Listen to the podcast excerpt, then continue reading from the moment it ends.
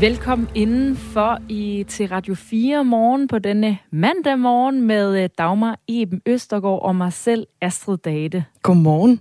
Og Astrid, vi har jo øh, både øh, hostet og haft snu begge to ja. på det seneste. Det kan ja. vi vist godt afsløre. Hvis der har været sådan lidt hosen fast, i baggrunden. Fast lytterprogrammet, så har man måske opdaget, at der har været lidt hosen i baggrunden indimellem. Og vi er altså absolut ikke de eneste, dig og mig, Astrid.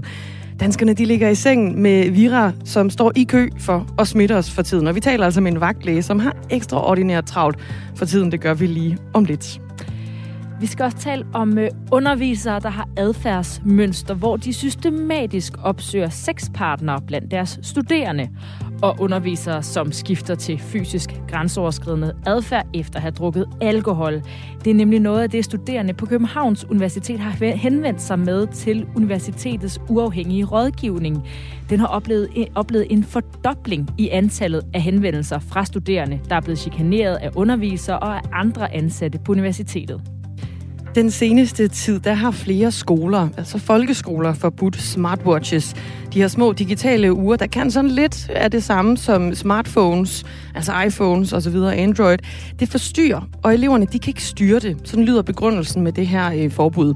Men skolerne de burde i stedet for at forbyde den her nye teknologi, hjælpe børnene til at bruge den rigtigt, lyder kritikken nu. Og vi taler med skolelederen på Rigskov Skole, som altså er den seneste skole, der har forbudt smartwatches. Så skal vi også øh, omkring øh, sygeplejerskernes strække endnu en gang, fordi nu begynder den at få konsekvenser i øh, Region Hovedstaden. Der betyder både også coronapandemien, men altså også sygeplejerskernes strække, at øh, operationerne er udskudt. Samtidig så er der mange ubesatte stillinger, og der er sådan en uvillighed til at tage ekstra arbejde.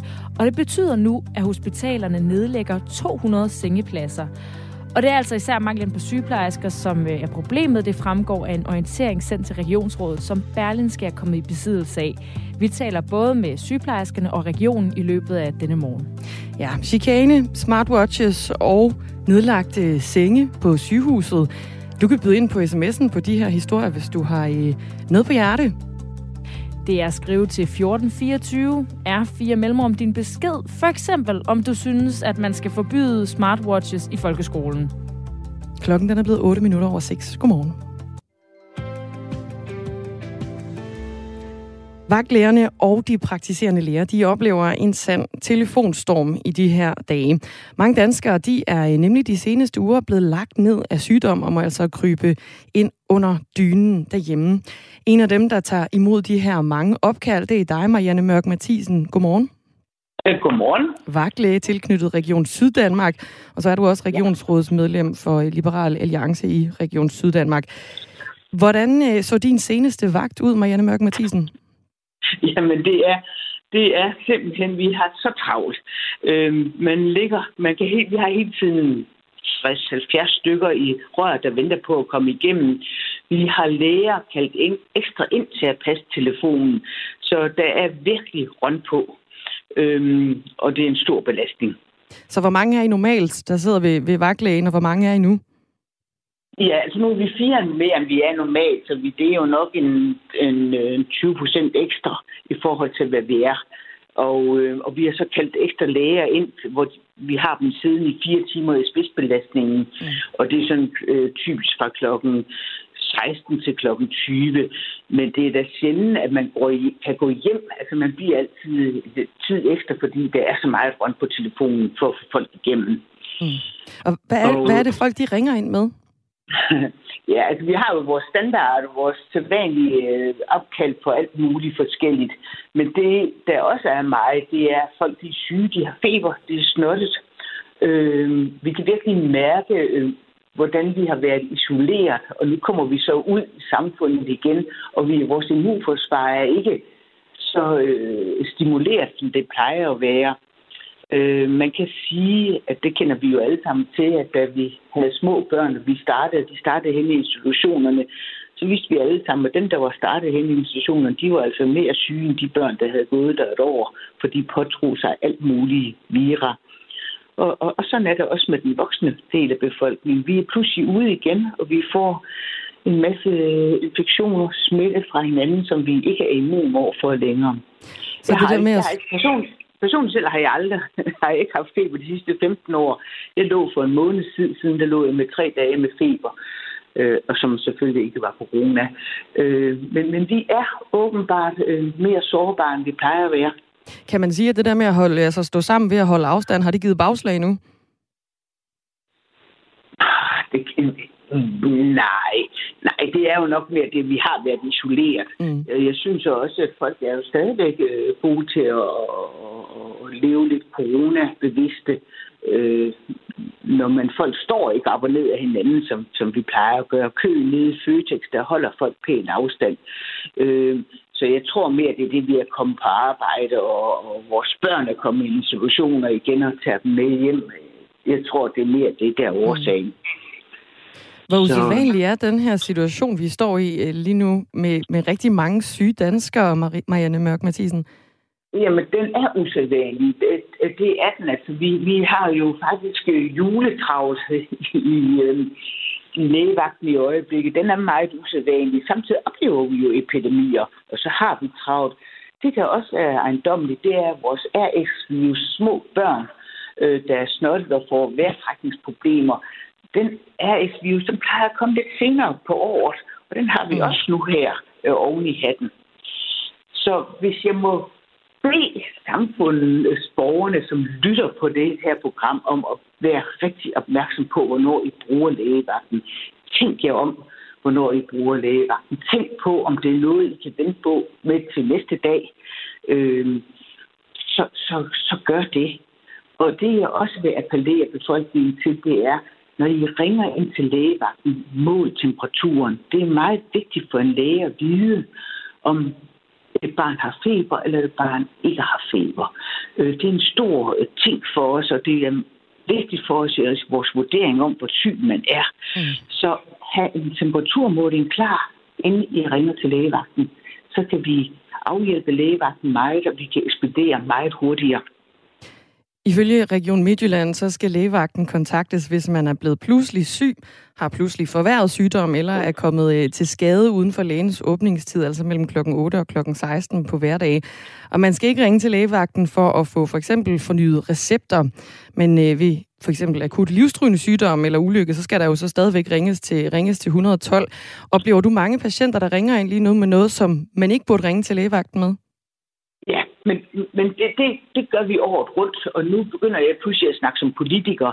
Jeg var øh, initiativtager til en kampagne for misbrug af lægevagten for en 6-7 år siden, hvor vi appellerede folk til at forsøge på at fortælle folk, hvad man skulle bruge lægevagten til. Og det, der de store problem dengang, det var, at man brugte lægevagten til at bestille fornyelse deres recepter. Og det har vi fået taget ind på vores øh, telefonsvarer, når man sidder og venter på at komme igennem til lægevagten, så får man at vide, at receptfornyelse, det skal man gøre ved egen læge. Og det har faktisk hjulpet øh, på vores problem. Vi har ikke så mange henvendelser mere af folk, der ringer ind og skal have fornyet recepter. Mm. Øhm, og, og, og vi skal jo nok have gang i, i, i en ny kampagne igen, øh, hvor vi kan få sorteret de her ting fra. Vi har også mange henvendelser, det er så aftagende nu, med folk, der har fået myggestik fordi de klør, eller de er store. Og så kan man jo sige, at myggestik klør, og de hæver, og det har de gjort i en million år. Så, øh, så hvis vi kunne få sorteret fra de henvendelser, som ikke burde være henvendt til lægevagten, så er vi vidt. Men det er ikke mm. et nyt problem. Det er et problem, vi har haft øh, ja, de 20 år, jeg har kørt lægevagter, hvor folk bruger lægevagten forkert. Marianne Mørk Mathisen, du er jo vagtlæge tilknyttet Region Syddanmark, og I lagt ned på, på telefonerne, fordi rigtig, rigtig mange de ringer ind lige nu, fordi der også er rigtig meget virus i, øh, i samfundet, og folk de bliver syge. I har så øh, indkaldt ekstra mandskab, der sidder fire ekstra personer, blandt andet i spidsbelastningsperioderne, øh, men der er stadigvæk lange køer hos jer hos vagtlægen. Hvad er det for en respons, I oplever, når, når syge patienter, som jo måske har ventet længe på at blive stillet igennem til, til jer i vagtlægen, får hul igennem til jer? Ja, det må jeg sige. Det, det er befolkningen opmærksom på, og, og der er ikke mange, der bruger minutter på at, at lave røv. Der synes jeg virkelig, at øh, befolkningen er, er ordentlig og, og ved, at de har travlt derinde. Og, og det må også være irriterende at sidde og vente 20-25 minutter på at komme igennem til en læge, hvis man har et sygt barn, øh, og man er alvorligt bekymret. Men jeg synes virkelig, at man tager det pænt. Typisk, når øh, folk de ringer ind med for eksempel øh, jamen, snot og snu, hvad, hvad spørger de så om? Jamen altså, hvis vi nu kunne få befolkningen til at have taget temperaturen først med snot og snude, så, så, så, så, så har vi et meget bedre indtryk af, hvordan barnet har det. Øhm, er man snottet og, og, og øh, har feber og hoster meget, jamen så kan det jo være en lungebetændelse. Er man snottet og hoster, men ikke har feber, så vil jeg sige, så er det meget sjældent, det kan være en lungebetændelse. Så er vi mere hen over i noget astmatisk vejrtrækning. Og det kan vi jo gøre ved at, at lytte på igennem to telefonen. Vi kan også øh, mulighed for at lave en visuel øh, konsultation, hvor vi kan se, hvor dårligt barnet har det, om det har indtrækninger. Men det er meget snot og snue, og så er der alt det andet, som vi også plejer at, at, at have henvendelser for i lægevagten. Så opfordring, Marianne Mørk Mathisen, det er altså, at man skal huske at tage temperaturen, inden man ringer til vagtlægen. Det vil være sådan en stor hjælp. Og så lige tænke sig om og tænke på, at det her noget, der kræver lægeassistance. Og er det noget, der kræver lægeassistance, så skal man selvfølgelig ringe til os. Og så vil jeg beklage meget, at vi har den lange ventetid. Men det er øh, et øjebliksbillede. Det har stået på et par måneder nu her, og jeg tror at vi, vi klarer øh, høsten vinteren over. Sagde Marianne Mørk Mathisen, tak for det. Var så lidt. Vagtlæge tilknyttet Region Syddanmark, og altså også Regionsrådets medlem for Liberal Alliance i øh, selv samme region. Senere her på øh, Radio 4 Morgen, der taler vi med Anders Beik, der er netop afgået formand for Dansk Selskab for Almen Medicin.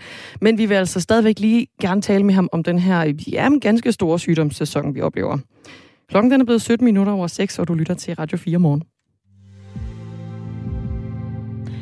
Og udover den her øh, bølge af snot og snue, vi oplever her i Danmark, så er vi jo vendt noget nær tilbage til normalen fra før corona. Men øh, sådan ser det øh, slet ikke ud i andre steder i verden, for eksempel i Melbourne, hvor at øh, den australske storby lige nu faktisk sætter rekord i forhold til antal dages nedlukning.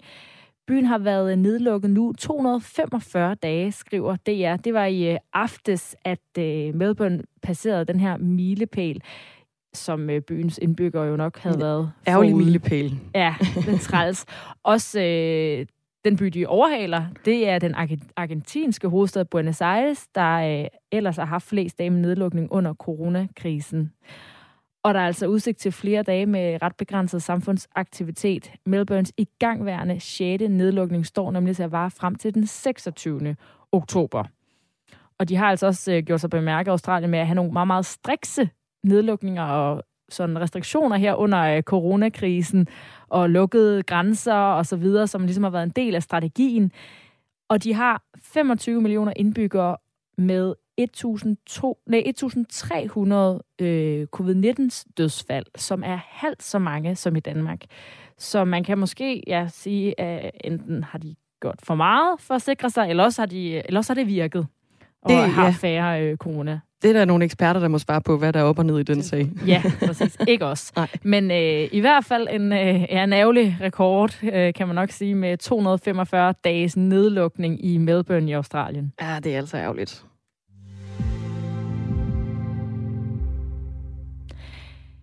Herhjemme der kender vi forbud mod mobiltelefoner i skoletiden. Og nu dukker forbud mod smartwatches også op.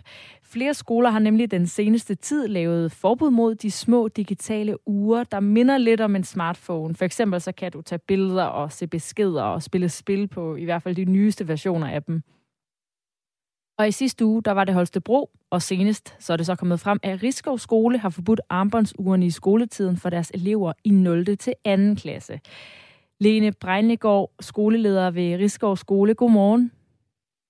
Godmorgen. Hvorfor skal I som skole blande jer i, hvilke uger børnene bruger? Øh, jamen, det skal vi som sådan set heller ikke blande os i ugerne, men vi, øh, vi går ind og tager ansvar for, øh, hvordan de funktionaliteter, der er i ugerne, hvordan de øh, bruges i skoletiden eller ikke bruges. Og nu øh, er det sådan meget med forbud. Som, øh, som overskrift, og det er jo ikke særlig dansk. Men det vi gør, det er, at vi går ind og, og tager ansvar og sætter nogle rammer op for børnene, som vi synes er, er rigtige og vigtige for, at de kan få det bedste udbytte af deres øh, skolegang. Hvad er problemet med, at øh, små børn har øh, smartwatches på i skoletiden? Jamen det er øh, først og fremmest, at det forstyrrer børnene selv, og det betyder så også, at det kommer til at forstyrre undervisningen. Øh, hvis, det er, hvis uret er sat til, så de kan modtage notifikationer og i det hele taget øh, har nogle af de funktioner, som, øh, som ligger i et smartwatch, så, øh, så bliver børn distraheret og øh, får fokus væk fra, fra undervisningen. Og når det er helt små børn, vi taler om, så øh, handler det jo rigtig meget om at lære at gå i skole. Så derfor så er de vaner, vi får øh, arbejdet øh, sammen ind i børnene her fra starten, de er bare så afgørende. Og især helst, at de ikke har dem på. Og hvis de så har dem med, så skal funktionerne være slukket. Hvordan sikrer jeg, at, øh, at de her smartwatch-funktioner er slukket i skoletiden? Jamen det sikrer vi sammen med forældrene. Vi har en god dialog med forældrene, og, øh, og det er også derfor, vi har skrevet ud til forældrene, og der er stor forståelse for det. Jeg tror ikke, der er nogen forældre, der har forestillet sig, at, øh, at det kunne blive en forstyrrelse. Så øh, dialogen, det er, vejen, det er vejen frem, og det lykkes vi rigtig godt med. Og som jeg nævnte i øh, indledningen, først var det jo mobiltelefoner, nu det digitale uger. Hvor går grænsen for de her forbud? Jamen, altså forbud, det skal jo igen ses efter barns alder. Og øh, i vores mobilpolitik, der har vi inddelt øh, vores, kan man sige, progression i, i brugen af digitale, øh, forskellige digitale virkemidler.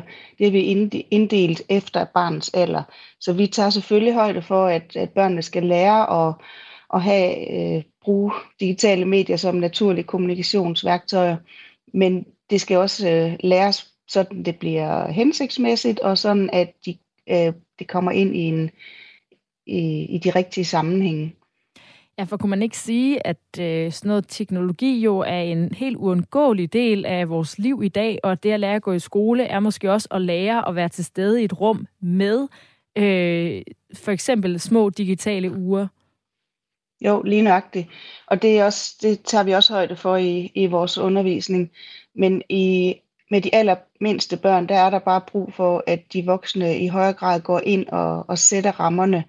Og så øh, efterhånden, som de bliver modne nok til at kunne øh, forstå flere øh, konsekvenser og flere muligheder med de her øh, digitale kommunikationsværktøjer, så inddrager vi det selvfølgelig i undervisningen.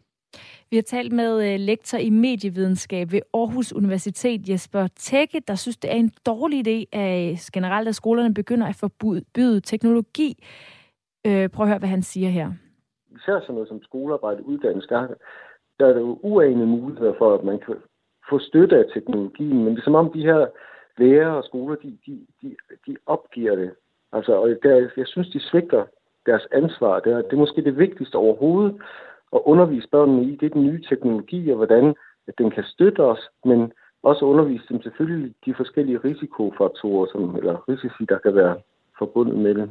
Hvis Danmark skal være det her førende land, ikke også, som vi gerne vil se os selv som, så, så, så skal vi godt nok til at arbejde mere med, med børnene i forhold til teknologien.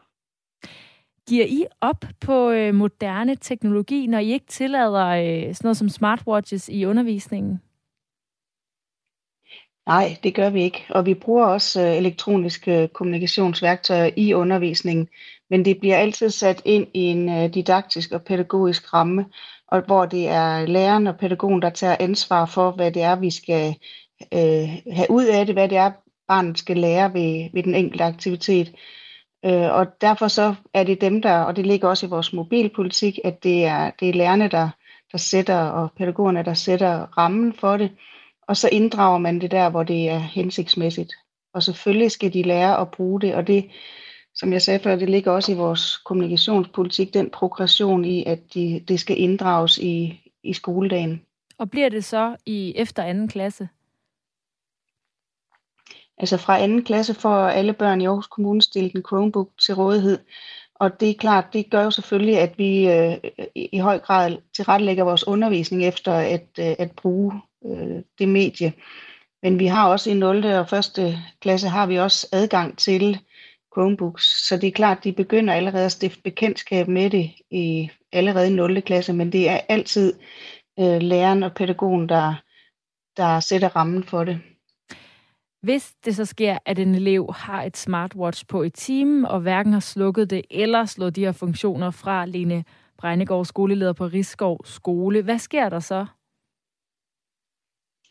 Øh, ja, ja, det ved jeg faktisk ikke. Vi har ikke sådan haft et eksempel på, at, øh, at, at der er nogen, der ikke har kan man sige, respekteret, at øh, den henstilling, vi har om, at den øh, skal være slukket, hvis, hvis man har uret på. Men øh, der er, altså, hvis du sådan tænker, at vi går ind og, og tager noget fra børnene, det gør vi ikke. Vi kunne ikke finde på at, at, at tage deres øh, ur og, og gemme væk for dem.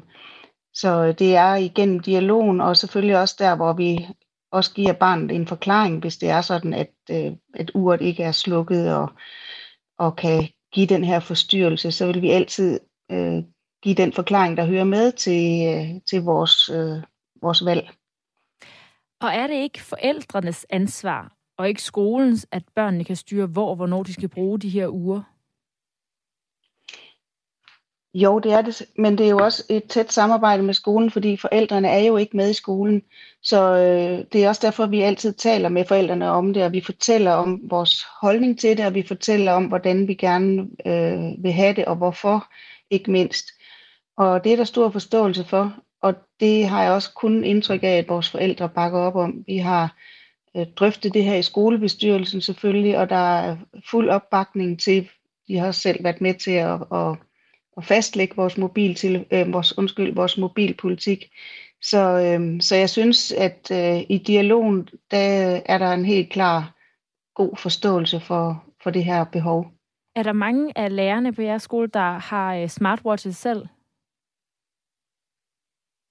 Øh, ja, må ikke der er. Det, det er faktisk ikke lige noget, jeg har gået rundt og, og iagtaget, men det vil jeg da tro, fordi det er jo et, øh, et ur, der er ganske udbredt og har nogle spændende funktionaliteter, så, så må ikke de har. Lene Breingaard, skoleleder på Rigskov Skole. Tak, fordi du var med. Ja, velbekomme. Og klokken 10 minutter i syv, der får vi en kommentar til det her forbud fra Mille Borgen Mikkelsen, som er formand for interesseorganisationen Danske Skoleelever.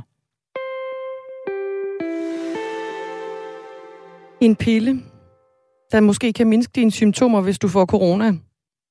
Det lyder meget fedt, ikke? Ja, og bedre end et stik. Og bedre end et stik måske endda. Det kan i hvert fald måske snart blive, øh, blive virkelighed, den her pille mod corona, skriver DR. Den amerikanske medicinalvirksomhed Merck, Merck har udviklet en øh, pille, som de i kliniske test øh, simpelthen med den har vist sig at kunne halvere risikoen for at blive alvorligt syg med corona. Præparatet det har fået navnet Molnupiravir. Ikke at jeg er helt sikker på, hvordan jeg skal udtale det, men Molnupiravir og er blevet sendt til nødgodkendelse hos de amerikanske sundhedsmyndigheder. Og øh, Mærk håber altså på at kunne øh, levere de første piller til brug i øh, USA i slutningen af året. Og det er også noget, som øh, professor Jens Lundgren, han er professor i infektionsmedicin og også overlæge på Rigshospitalet, han han synes, det her det lyder som et rigtig vigtigt første skridt. Og han forventer faktisk også, at øh, den her pille den kunne blive tilgængelig herhjemme. Jeg forventer helt klart, at enten den her pille eller andre piller bliver tilgængelige herhjemme, når de har gennemgået den nødvendige proces og bliver frigivet til brug. De har altså været igennem en hel masse forsøg, de her. De har vist sig at være og ganske effektive. De var faktisk så effektive, så de valgte at halvere antallet af forsøgspersoner fordi det i et fase 3-forsøg øh, viser, at dem, som fik øh, hvad hedder det nu? Corona? Nej, ikke corona. Dem, som øh, ikke fik placebo. placebo-midlet, lige præcis, at de faktisk fik det markant værre. Så man vil ligesom ikke blive ved med at teste det her af, uden at give dem det her præparat. Vi ved stadigvæk ikke helt, hvornår pillen den, øh, den bliver endeligt godkendt, men det er jo både det her middel, og så er der sådan set også andre medicinalvirksomheder, som er i gang med at udvikle sådan nogle piller her, som simpelthen kan øh, jamen, afhjælpe coronasymptomerne. Det er både øh, Pfizer, altså dem, der også har lavet en coronavaccine, og så er det Atea Pharmaceuticals og svejsiske Roche, der arbejder på at lave sådan en øh, pille her, som altså skal hindre coronavirus i bund og grund i at formere sig i kroppen. En anbefaling herfra, hvis det skal godkendes i EU, at kalde det noget andet end molnupiravir. Det er det svært ord. Klokken den er blevet halv syv. Her er der nyheder på Radio 4.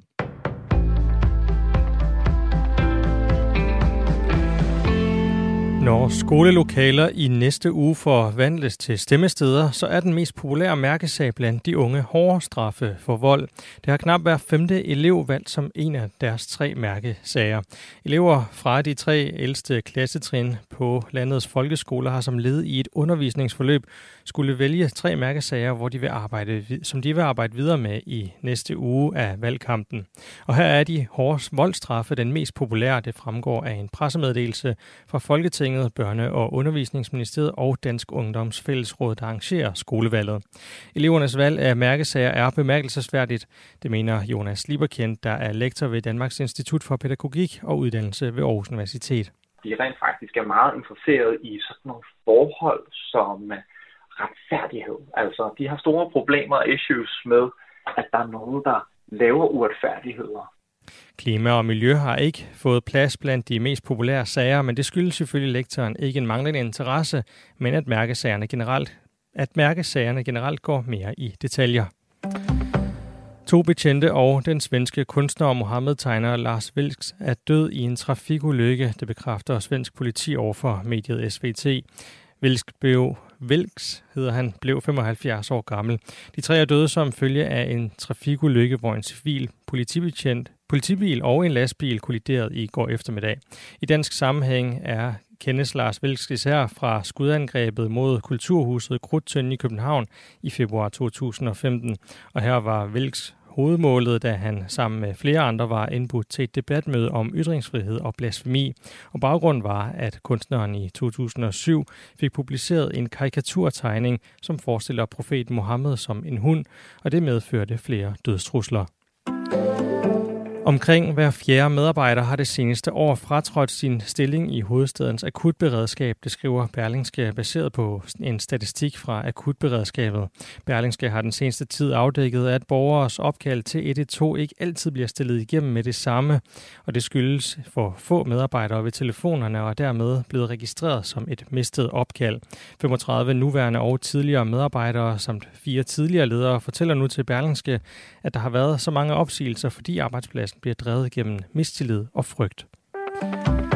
Storbritannien vil gøre det lettere at rejse ind og ud af landet ved at afskaffe krav om hotelkarantæne ved hjemkomst fra en række lande. Fra i dag vil Storbritannien gå væk fra den såkaldte trafikly, trafiklysmodel, hvor lande har været farvet enten grønne, gule eller røde, alt afhængig af, hvor stor en risiko de udgør for coronasmitte.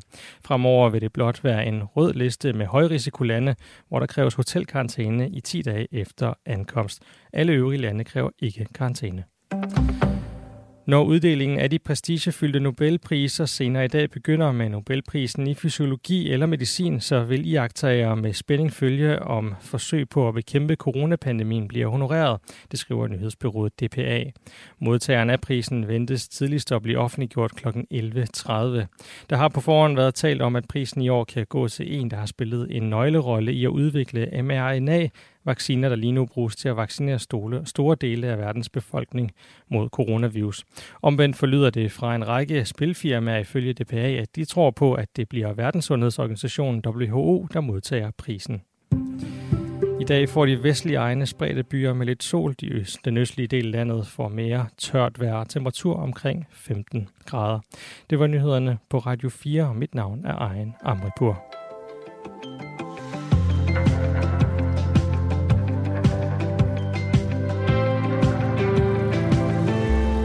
Og her der er det Dagmar Eben Østergaard og Astrid Date, der er værter på øh, morgens Radio 4 morgen, og en Amripur, han har nyhederne, og klokken den er blevet 26 minutter i syv. Vi har talt om øh, et øh, nyt forbud for øh, skoleelever, der gælder smartwatches på nogle skoler. Altså øh, en ting er mobiltelefoner, men nu også de her smartwatches, der fungerer lidt. De har nogle af de samme funktioner som sådan en smartphone. Det er ikke et forbud, som øh, danske skoleelever interesseorganisation synes er en særlig god idé. Men øh, spørgsmålet er også, hvor gammel skal man være for at have sådan et øh, smartwatch, øh, altså et mm. ur, der kan mere end bare at vise klokken. Skriv ind til os 1424 mellemrum R4. Hvor gammel synes du, at øh, dit barn skal være, før det må få en smartwatch, så tager vi det op lidt senere, når vi øh, vender tilbage til den her historie den her time. Det gør vi lige på den anden side af en historie om øh, chikane. Undervisere, der har et adfærdsmønster, hvor de øh, systematisk opsøger sexpartnere blandt deres studerende. Undervisere, som øh, skifter til fysisk grænseoverskridende adfærd efter for eksempel at have drukket alkohol.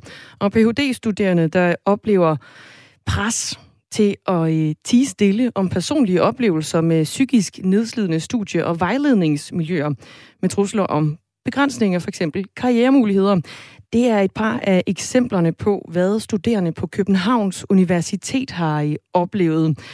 Her på Radio 4 Morgen, der kan vi fortælle i dag, at antallet af henvendelser til universitetets uafhængige juridiske vejledning, undskyld hedder den, den hedder Studenterambassadøren om mobning og chikane fra undervisere rettet mod studerende, er fordoblet fra forrige år til sidste år. Det fremgår af en årsberetning for øh, sidste år, altså 2020, fra Universitetets studenterambassadør. Der er den her uafhængige juridiske vejledning, som tilbage i 2013 blev nedsat af ledelsen på universitetet og bestyrelsen for at styrke retssikkerheden for de studerende på Københavns Universitet. Bo Gade Kølert, godmorgen. Godmorgen. Du kan med, og så er du også studenterambassadør ved den her uafhængige juridiske vejledning på Københavns Universitet. Hvad er det for nogle henvendelser, du får fra de studerende og med chikane fra undervisere og andre ansatte på universitetet? Ja, altså over de seneste godt fire år, hvor jeg har været studentambassadør, der har jeg fået henvendelser, som spænder helt fra studerende, som har oplevet sig overfuset af en underviser eller en anden medarbejder, sådan i, i den ene ende af spektret, og så faktisk til de allermest alvorlige tilfælde, hvor der også har været øh, noget vold og faktisk også voldtægtssituationer indover. Mm. Så, så det er lidt af hvert. Vi nævnte lige et par eksempler, som, som står i, i den her års beretning. Og det er blandt andet undervisere, der har adfærdsmønstre, hvor de systematisk opsøger seks partnere blandt deres, øh, deres studerende. Nu nævnte du også øh, jamen, vold og voldtægtssager. Er det øh, øh, mere ofte end noget andet? Nej, det ligger selvfølgelig i den, i den groveste ende, ikke? Så, så på den måde så skal man se det over et, et større spektrum, det er klart. Så, så heldigvis så er det ganske få tilfælde, jeg får henvendelser om. Men kan sige, nu har jeg som sagt været her i godt fire år ikke, mm. i den her funktion, og det, så hører man forskellige ting undervejs, desværre. Mm. Studenterambassadøren, hvor, hvor du sidder i Bogade Kølert, har jo tavshedspligt, men vi, vi skal ja. lige prøve at dykke lidt ned i det, så godt vi nu engang øh, kan.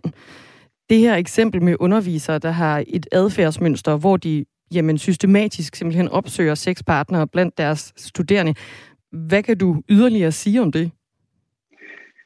Altså, så netop for at holde mig sådan, hvad kan jeg sige, forholdsvis på det overordnede niveau, så, så kan jeg sige, at, at hvordan det i hvert fald foregår, eller hvad, hvad jeg hører, det foregår gennem studerende, det er, det er, kan være private beskeder over Facebook, øh, og det er typisk efter en eller anden form for øh, afsluttet undervisningsforløb, det vil sige, at man, man har kendt til den her person et stykke tid, øh, og så er der også ved fredagsbars arrangementer og sådan noget, hvor, hvor, det, hvor det stille og roligt popper frem øh, ude i krogene, desværre. Hvad, hvad er det, de henvender sig med til? Altså, hvad er det for en vejledning, de håber at få, eller I kan tilbyde hos, øh, hos studenterambassadøren?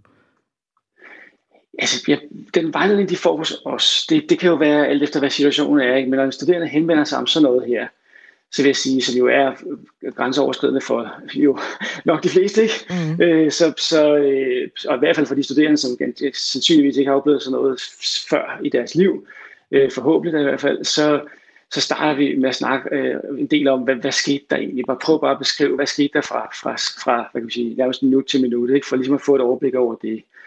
Øh, og så, så den næste ting, jeg gør rigtig, rigtig meget ud af, også med mine medarbejdere om at gøre ud af, det er, at at øh, sikre sig, at den person, der vil snakke med, har et, et personligt netværk, som vedkommende også snakker med, udover at øh, ud og snakke med os, så vi gå sådan bare kan, kan se på de juridiske ting omkring det. Hvad kan man gøre, hvis man gerne vil gå videre med det sådan juridisk set? Mm. Øh, så, så det er sådan nogle af de, de første ting, vi, vi, vi tager, prøver at tage hånd om. Ikke? Så prøver vi at hjælpe den studerende med at beskrive situationen, fordi hvis man gerne vil gå videre med situationen, så vil det nok kræve, at man på en eller anden måde beskriver det øh, på, øh, så, altså på tryk. Fordi det, hvis man skal ind i en klageproces, så, så, så er det ret vigtigt at have det dokumenteret på en måde, så det er tydeligt. Og det er jo igen også en, en, en voldsom ting at skulle gøre. Ikke? Så, så sådan, det er sådan tre ting, jeg, i hvert fald gøre noget ud af, så gør vi også en del andet. Men, øh, mm. men, ja. Er der mange, der ender med at gå videre med det som, jamen, som en klage eller en decideret anmeldelse? Det har jeg ikke det fulde overblik over øh, overhovedet, fordi jeg, jeg, har, jeg har ikke adgang til alle de, øh, eller alle, det ved jeg ikke, hvor mange det egentlig er jo, så jeg har ikke adgang til de ting, øh, der sker samlet set på KU eller på Københavns Universitet. Men, øh, men øh, så, så, så jeg har ikke det fulde overblik, desværre. Der, der må man spørge nogle andre på universitetet, men, mm. men, øh, men ja, det er desværre det bedste, jeg kan svare der. De studerende på universitetet, de er jo over en ganske bred kamp, kan vi vist godt sige, myndige og over 18 år.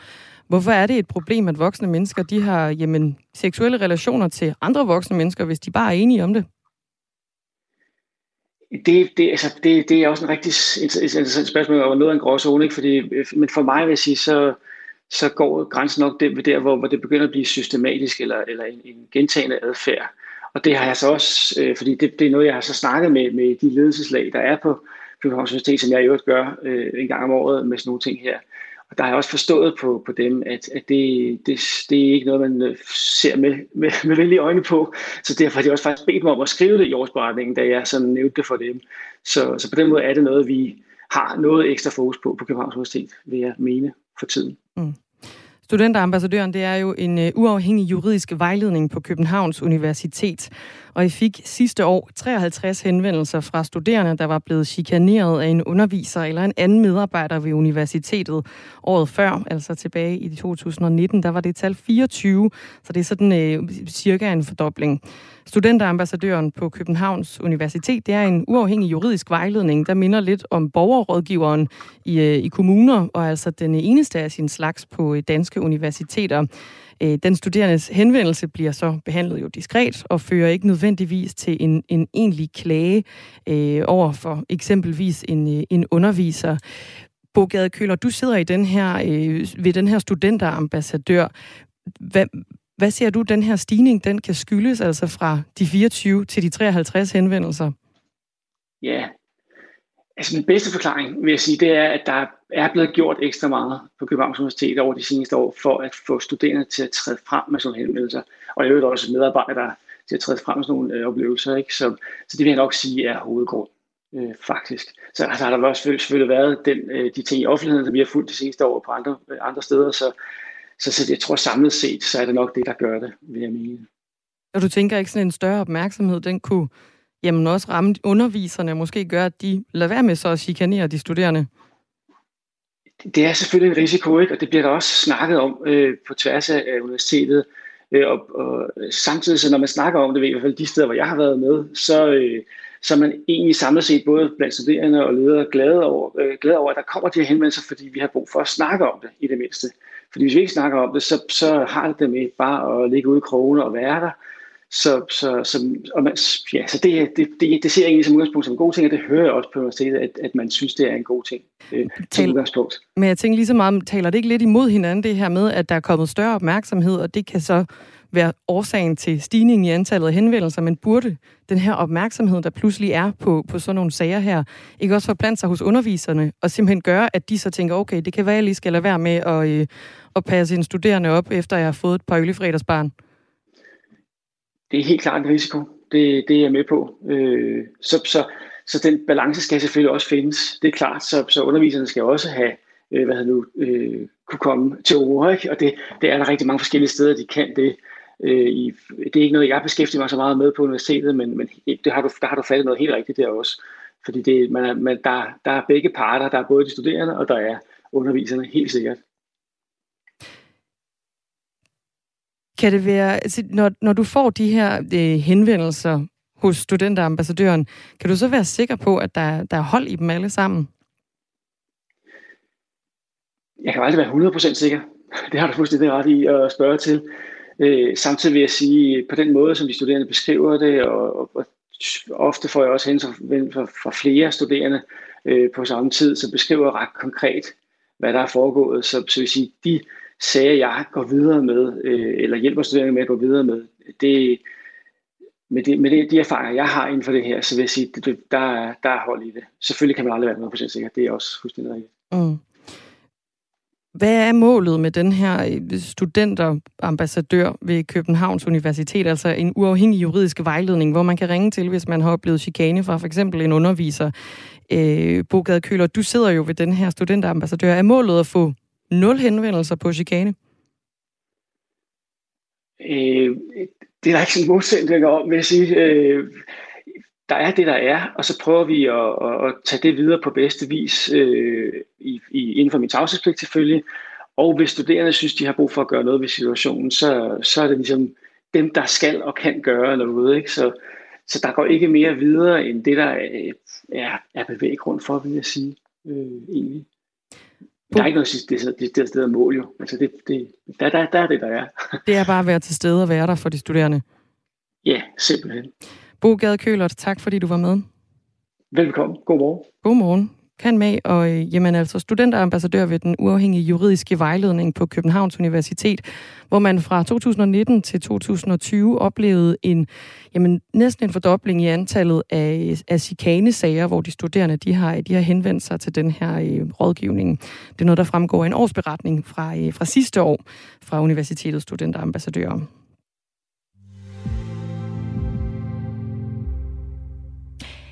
I dag der vender dommerne i den amerikanske højeste ret tilbage til retslokalet efter et øh, 18 måneder langt fravær, især øh, forårsaget af coronavirus-pandemien. Og der er nok at tage fat på. Fremtiden for abortrettigheder, våbenrettigheder og religion ligger altså nu i hænderne på øh, den konservative højeste ret, det skriver nyhedsmediet AP News. Det er nemlig den første fulde periode, der nu begynder med domstolen i sin nuværende opstilling. Inden præsidentvalget sidste år, der skyndte daværende præsident Trump og republikanerne, der kontrollerede senatet, at fylde det tomme sæde, der kom efter, at dommer Ruth Bader Ginsburg øh, øh, mistede, eller ja, gik hun bort. livet. Gik bort. Ja, hun gik bort. Hun var også en ældre kvinde, som har siddet der i rigtig, rigtig mange år. Det bliver de. Det bliver de i den højeste ret. Man kan heller ikke fyres. Altså, man kan blive siddende. Man sidder der for livstid. Man kan sidde der netop til sin mm. død, og det gjorde Ruth Bader Ginsburg. Hurtigt efter, der kom uh, dommer Amy Coney Barrett, som blev den tredje dommer, Trump nåede at vælge. Uh, og det betyder, at højesteret nu i USA har et konservativt flertal med 6 af 9 dommere. Og med uh, abort, våben og religion allerede på dagsordenen, der vil de altså besvare nogle ret centrale spørgsmål i løbet af det næste år. Og lige nu er der ikke noget problem, der virker større end abort. Blandt andet så spørger Mississippi, om de må lave et forbud mod aborter efter 15 ugers graviditet. Den her øh, lov er tidligere, som de vil lave, er tidligere blevet blokeret af sådan lavere juridiske instanser, fordi den er i uoverensstemmelse med en øh, også en højesteretslov fra 1973, der beskytter kvinders ret til at foretage en abort, før fosteret kan overleve uden for hendes livmor. Og Texas har vi også hørt om den her sommer. De har også øh, lavet et forbud mod abort efter 6. graviditetsuge, og den amerikanske højesteret, de afviste at blokere for det her forbud, altså i, i sådan en øh, nødanmodning om at skulle ligesom hastebehandle det. Det vil altså sige øh, nogle øh, store spørgsmål, der venter i øh, højesteret i USA. Spørgsmålet er, om de skal om, øh, om altså ændre den her højesteretsafgørelse fra 73, der kendes som Roe versus Wade, som legaliserede fri abort.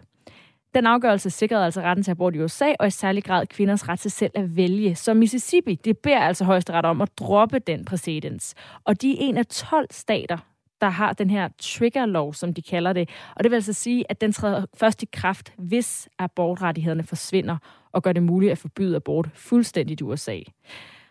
Og det er altså et spørgsmål, der øh, i alvorlig grad splitter det amerikanske samfund. I de senere år, der har stater med republikansk flertal indført stadig mere restriktiv lov om abort.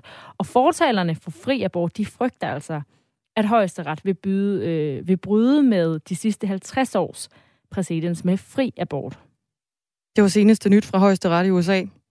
Det var sådan en, øh, hvad hedder sådan en øh, hensigt om, der kommer nyt. Der kommer, der kommer nyt. Nu går de i gang, nu undersøger de det nu kommer der nyt om, øh, hvorvidt de her abortrettigheder bliver beholdt i USA eller ej. Det var altså noget, der også fyldt, fyldt herhjemme i, øh, i det danske nyhedsbillede, og helt sikkert noget, som kommer til at blive øh, ja, vendt igen.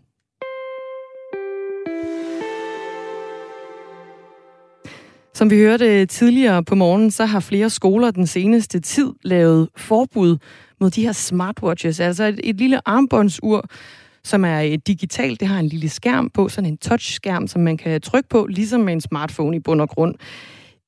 Man kan for eksempel tage billeder med dem, man kan tjekke øh, beskeder på den, og man kan også spille spil på nogle af versionerne af de her smartwatches. I sidste uge der var det Holstebro, og senest er det så også kommet frem, at Rigskov skole, altså i Aarhus, har forbudt de her uger i skoletiden for deres øh, elever i 0. Til 2. klasse. Skoleleder på øh, Rigskov skole, Lene Breinegård, var med os tidligere på morgenen.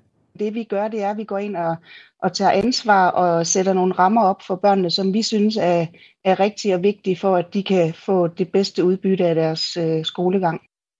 Men øh, et forbud er altså ikke løsningen, mener formand for Danske Skoleelever. Og det er dig, Mille Borg Mikkelsen. Godmorgen. Godmorgen. Hvorfor er et forbud mod øh, smartwatches i skoletiden ikke en god idé?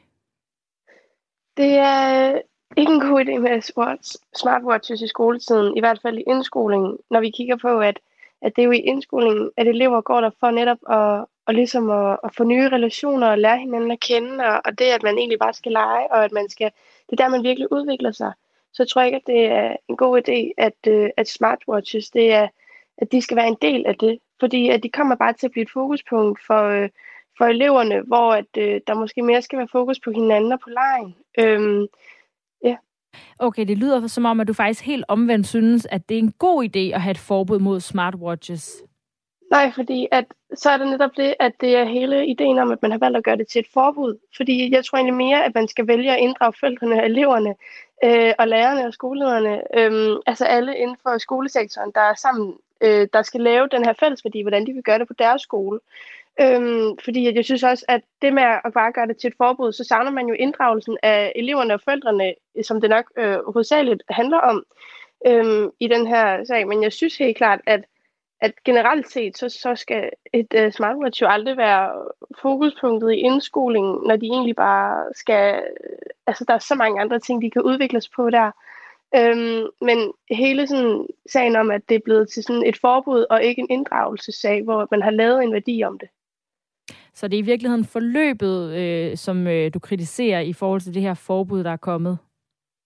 Ja, altså jeg tror egentlig, at, øh, at for mig ligger det i, at, at eleverne skal jo have ret til smartwatch, hvis det er det, der er blevet valgt. Altså hvis der er det, der er blevet forventningsafstemt om mellem øh, alle, øh, i stedet for, at det er blevet til det her forbud, fordi det er jo meget sådan, det er jo et smartwatch, så det her med, at, øh, ja, at det er blevet et forbud, synes jeg er ærgerligt, men jeg forstår øh, godt tanken bag det, i forhold til, at at, øh, at, når, at man som elev måske i den alder i hvert fald godt kan tænke, at det er jo meget interessant, og man ligesom vil have meget fokus på det, og det synes jeg vil være ærgerligt, hvis det ligesom bliver et drejelement, eller øh, i, øh, i, øh, altså i frikvarter eller noget andet. Øhm, så helt klart, at, at man ligesom husker at tænke på, at, at man måske ikke behøver det i indskoling, men at det ikke er et forbud, men mere en forventningsafstemning, man har gjort sig du siger også, at de her smartwatches er noget, man, man bruger i leg og i sociale sammenhænge. Altså, hvorfor, hvorfor kan det give mening overhovedet at have smartwatches med i skole?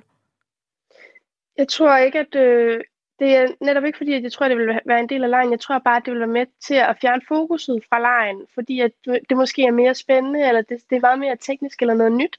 Så tror jeg bare, at elever vil være meget mere... Øh, altså sætte fokuset på det, i stedet for måske at gå ud og spille fodbold, eller gå ud og lege noget øh, tik, eller noget øh, gemmeleg. Jeg tror, at øh, at det vil have for meget fokus.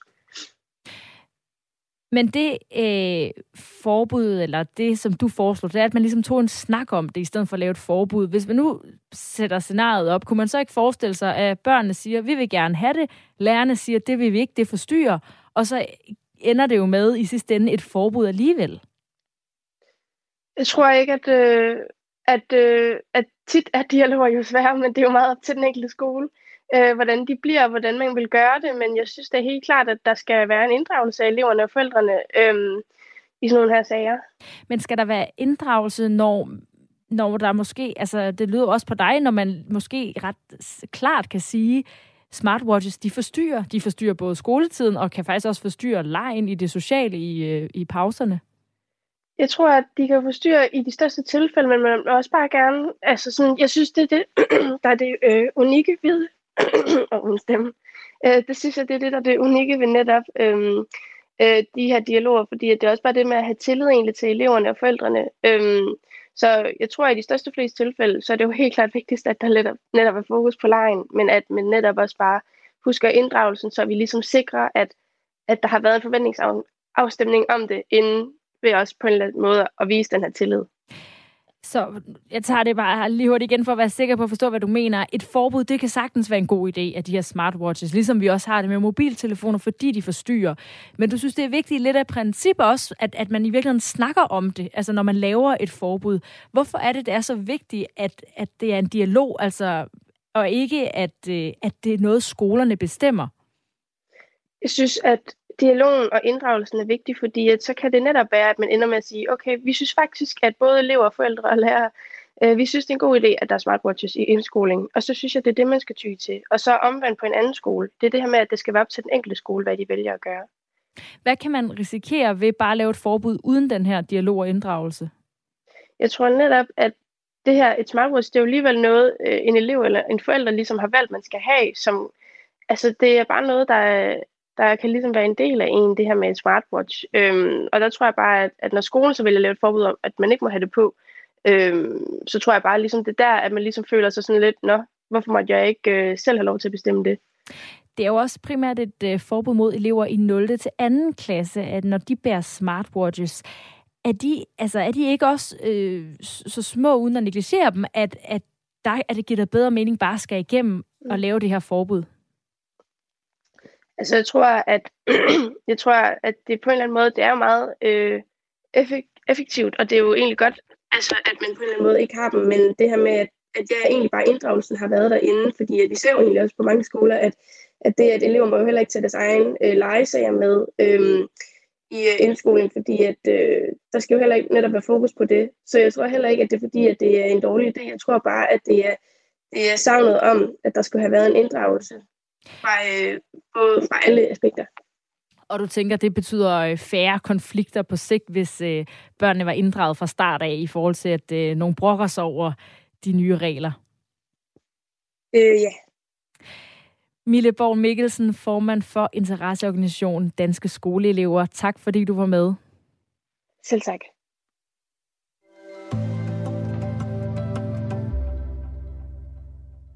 Jeg siger nogle ulækre ord nu. Måske i hvert fald blod, urin og så afføring. Det er noget, der skal på bordet, hvis vi skal blive klogere på, hvordan det her giftige stof PFOS påvirker vores helbred. Det er også en historie, vi har været rigtig meget på her på Radio 4 morgen. Nu øh, vil en forskergruppe på Holbæk sygehus i den kommende tid invitere knap 200 personer, der altså er altså berørt af det her sundhedsskadelige stof, til at donere jamen, forskellige kropsvæsker og så vil de så blive opbevaret i en slags biobank, et sted, hvor man opbevarer sådan noget biologisk materiale her, skriver, øh, skriver DR. Projektet det øh, har til formål, at vi skal blive klogere på, hvad årsagen er til de her forhøjede PFOS-niveauer.